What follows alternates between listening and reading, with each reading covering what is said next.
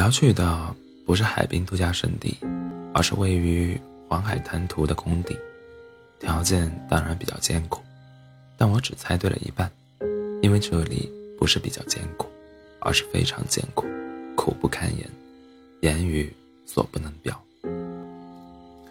这里的气候非常恶劣，紫外线强度高，海风像刀子一样，脚下的土地看似坚实，但踩十秒就能踩出一个吃人的陷陷阱。我们住在活动板房里，而工人们直接搭了简易窝棚，外面的风雨敲大鼓，里面的风雨唱小调。除此之外，尽管我们面对整片大海。饮水却是很大的问题，钻井打出来的都是黄褐色的咸水，无法饮用或者洗漱，只能从十几公里之外的小镇运水。我入职的第一天，快乐的海鸟们便向我们展示它独特的换衣方式。当我信步走在滩涂上，几只海鸟在上方不停地盘旋怪叫，那种人与自然的和谐共处的情景太让人感动了。我一度将自己想象成草原上扬鞭策马，身后鹰雕翱翔的郭靖。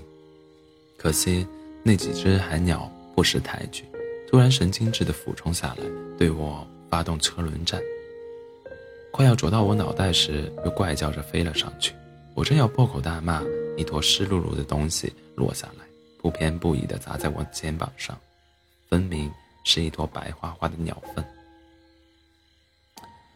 我打电话给林一瑶，义愤填膺地将这件事告诉他，但他还在生我的气，幸灾乐祸地说：“你就知足吧，他们本来是要丢丢进你嘴巴里的，可惜学艺不精，丢偏了，下次可没这么好运。”我又没惹他们，可你惹我了，他们就是我我的怨念所化的精卫鸟，专门去海边教训你。哦既然这样，那那就不是他们学艺不精，是我接的不准。持续几天的冷战，这才得到缓解。不过他的情绪还是有些低落，其中一个原因让我极为惭愧：他放弃与父母去青岛旅行的机会，只为某天与我一起看海。不料现在，我撇下他一个人跑到海边了。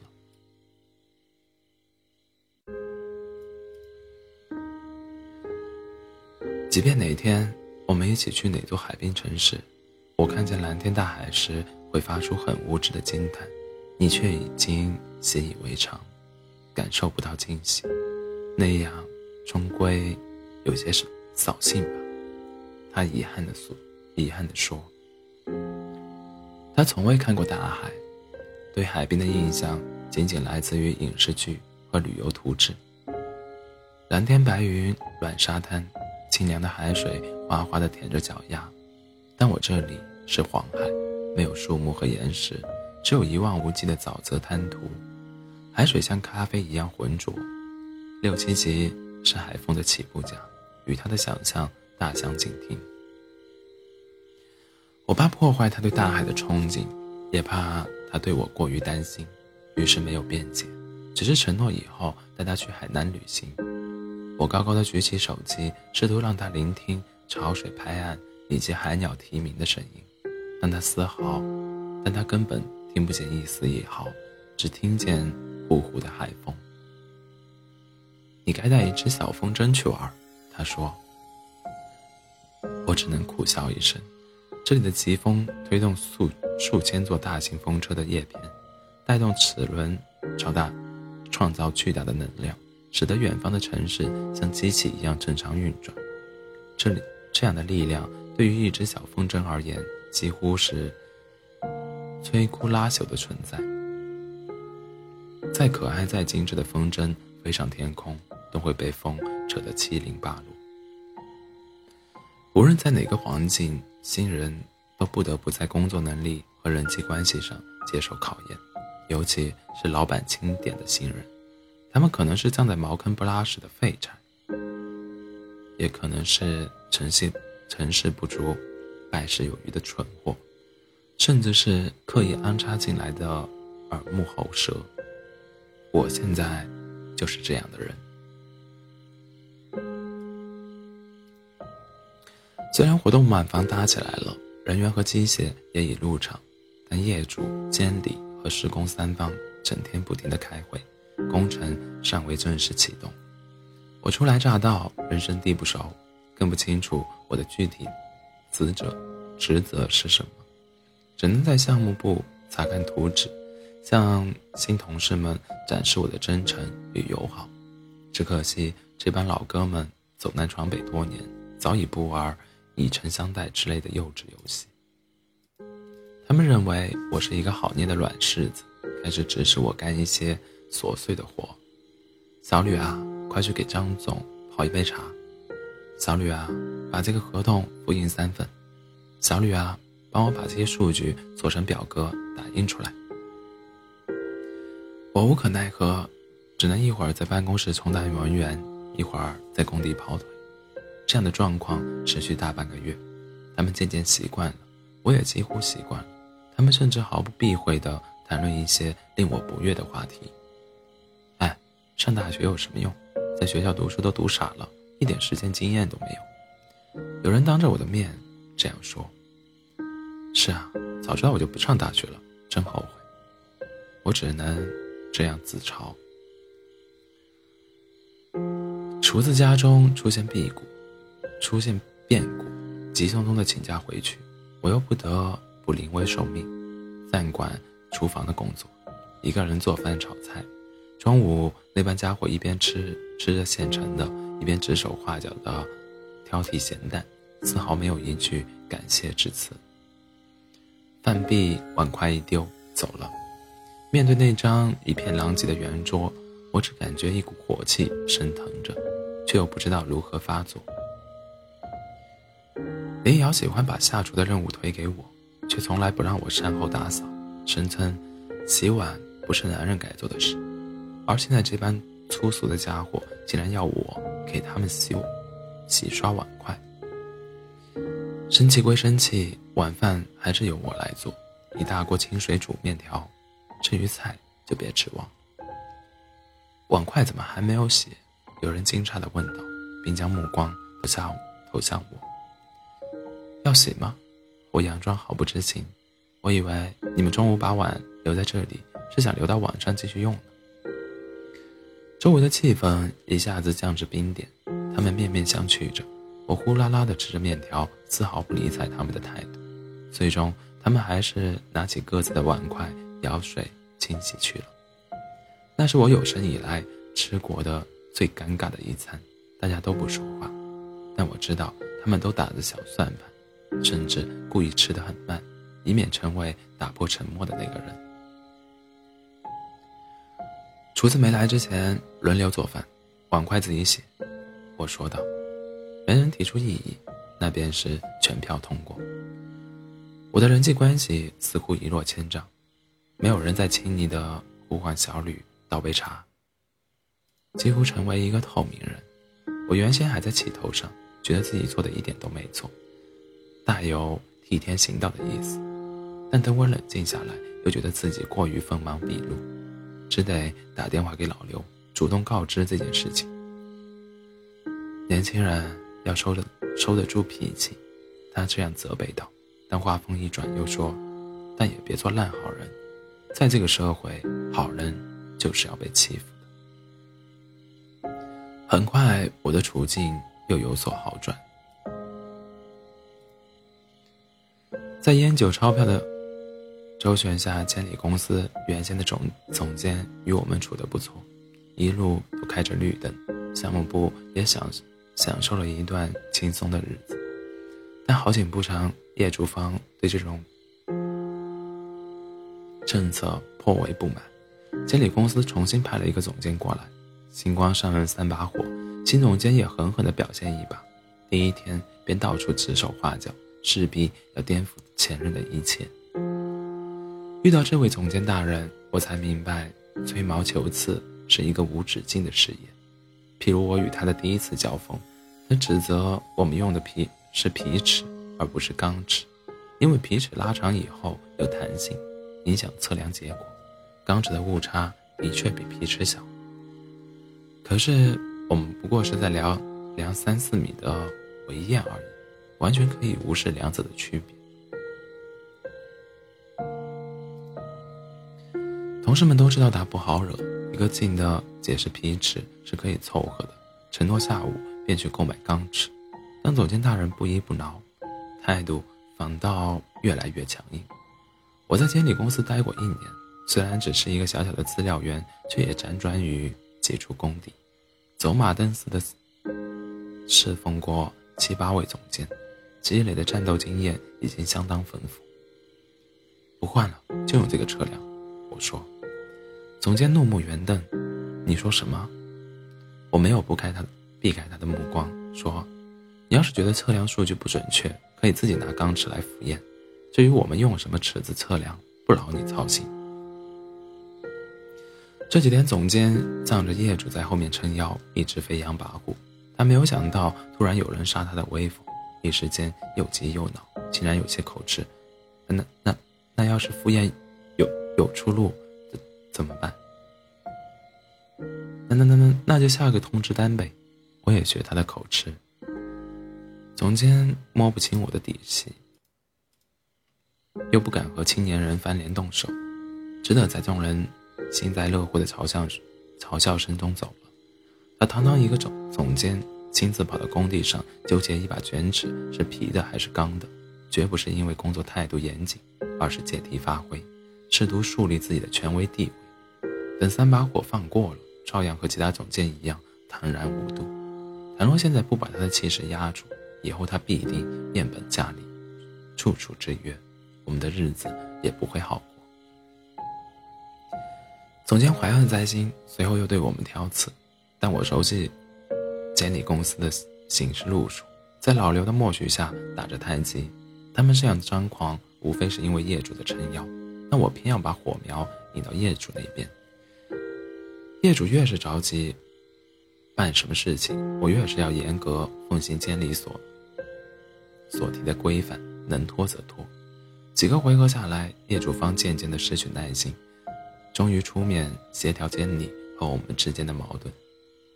我们在小镇的海鲜馆做东，总监一进门看见我，老脸一下子像驴子似的拉得老长，但还是在我的对面落座。老刘对我使一个眼色，我赶紧给诸位老总和前辈倒酒，态度谦卑的如同皇宫里的小太监。包厢里一片其乐融融，而后抛开职位和辈分，每个人都以兄弟相称，然后拼命的将对方往死里灌。这就是虚伪的死社会。孙总，我这人没什么见识，很多地方做的不到位，闹出一些不愉快的事情，希望您大人不计小人过。今天咱俩做的是对门，这也是缘分。这杯酒呢，我敬你，算是赔罪。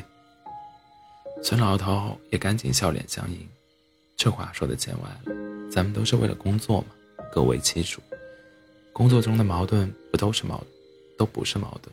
感情上还是兄朋友兄弟，以后互相配合，齐心协力把这个项目干好。这杯酒我先干，孙总，你随意。孙老头正要阻拦。我已经仰脖一饮而尽，他只得端起酒，分了三口，才艰难地灌了下去。他已经年过半百，又空着腹，一杯白酒下去，整张脸陡然变得通红。在座的人都知道他很痛苦，却还是冷眼旁观，直到他完全喝下，才虚情假意的鼓起掌来。孙总，好酒量，爽快人。我也是适时的向孙总监拱手。感谢他这杯酒给我面子。他在家只是个普通的男人，拥有孝顺他的儿女和心疼他的妻子，每天都叮嘱他注意身体。他在这里却是孙总监，我们灌他喝酒的时候，绝不会在意他是谁的慈祥父亲，谁的恩爱丈夫；就像他刁难我的时候，也不会在意我是谁的宝贝儿子，谁的亲密情侣。那天，孙总监被我们灌高了，烂泥似的躺在桌子底下。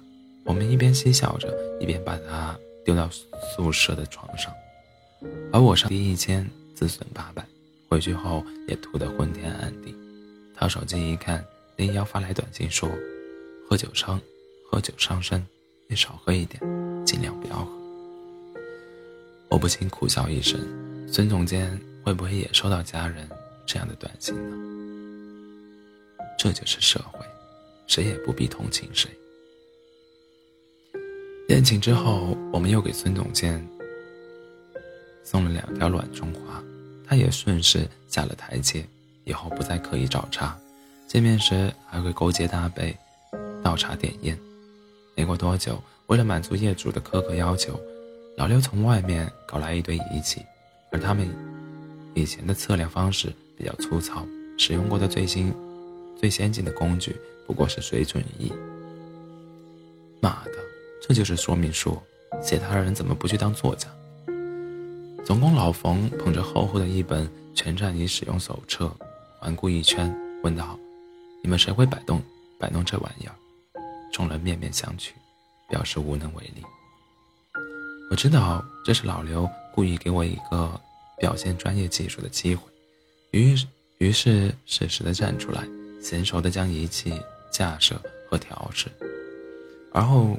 将办公室与厨房之间的距离精确到毫米，他们大为惊叹，指定目标，反反复复的测量，拉着皮尺来来回回的复验，最后得出一个结论：科学技术好，吕工本领高。就这样，我的称谓由小吕升为吕工。个体试图，个体试图进入一个新的圈群体。先是被孤立，而后努力表现，甚至牺牲掉尊严之类的玩意儿，最终得到群体的认可。这种现象并非人类社会的专专利，而是更多的存在于野蛮的兽群之中。所谓的人力人类文明进化数千年，也不过如此而已。我颇为得意地将近期的成就告知林一瑶，他琢磨片刻，嘀咕道。怎么听上去像投名状？管他呢，反正成王败寇。他还是不悦，说：“干嘛非要这样？那个总监多可怜，你们合伙起合起伙来欺负他一个。要是他家里人知道这个，得有多难过？”我不以为然的反驳道：“他可怜，他当他刁难别人的时候一点都不可怜。”就跟天王老子下凡似的，他当时为什么不考虑别人有没有爹疼娘爱呢？那你这是在报复了，别人对你怎样，那你也要以牙还牙。这样的报复就算成功了，也也得不偿失呀。有吗？你干嘛那么维护他？他欲言又止，没有继续争辩，这场聊天也进行不下去了。以冷淡的道别终结，我没有在意，抓着纸笔继续写着施工日志。日后倘若飞黄腾达了，别人询问我成功的奥秘，我只需一言不发，捧出厚厚一叠施工日志就行了。直到当天晚上，林瑶都没有再回复我的短信，我这才意识到自己已经站在冷战的边缘。赶紧打电话问他所谓的得不偿失到底如何理解，他没有犹豫，直接揭晓答案，似乎一整天都在期待我的提问，说：“如果你一直奉行这种行事准则，那你就会把遇到的所有坏人的坏心眼学到手，把自己好的品质丢得光光的，以后你会渐渐的被别人同化，变得尔虞我诈、铁石心肠，这样的报复又有什么意义？”我还是有些不服气，辩解道：“哪有你说的那么严重？就算是这样，人要生存就要适应社会，不可能一辈子当一个单纯的学生。你，你这是指桑骂槐，想说我没有社会经验，对吧？我平时也看了很多职场小说和电影。”我无言以对。与工程项目中人际关系的复杂相比，城市里高楼大厦。中办公室内所谓的职场争斗，简直是儿歌三百首一般的幼稚存在。行，我听你的，以后下不为例，我只得妥协。惧内这种病得治了。没过几天，一个老头子骑着电电动三轮车进入工地，我依照工地管理条例将他拦截下来，劝说道：“老爹，我们这工地有规定，闲杂人等不允许入内，你还是回头吧。”老头子颤颤巍巍地说：“我一大早就往这里赶了，踩了一个踩了一个多钟才到，就捡一点硬纸板之类的废品。你们游泳的东西，我绝对不碰，行不行？”不行，要是被老板知道了，我会被罚款的。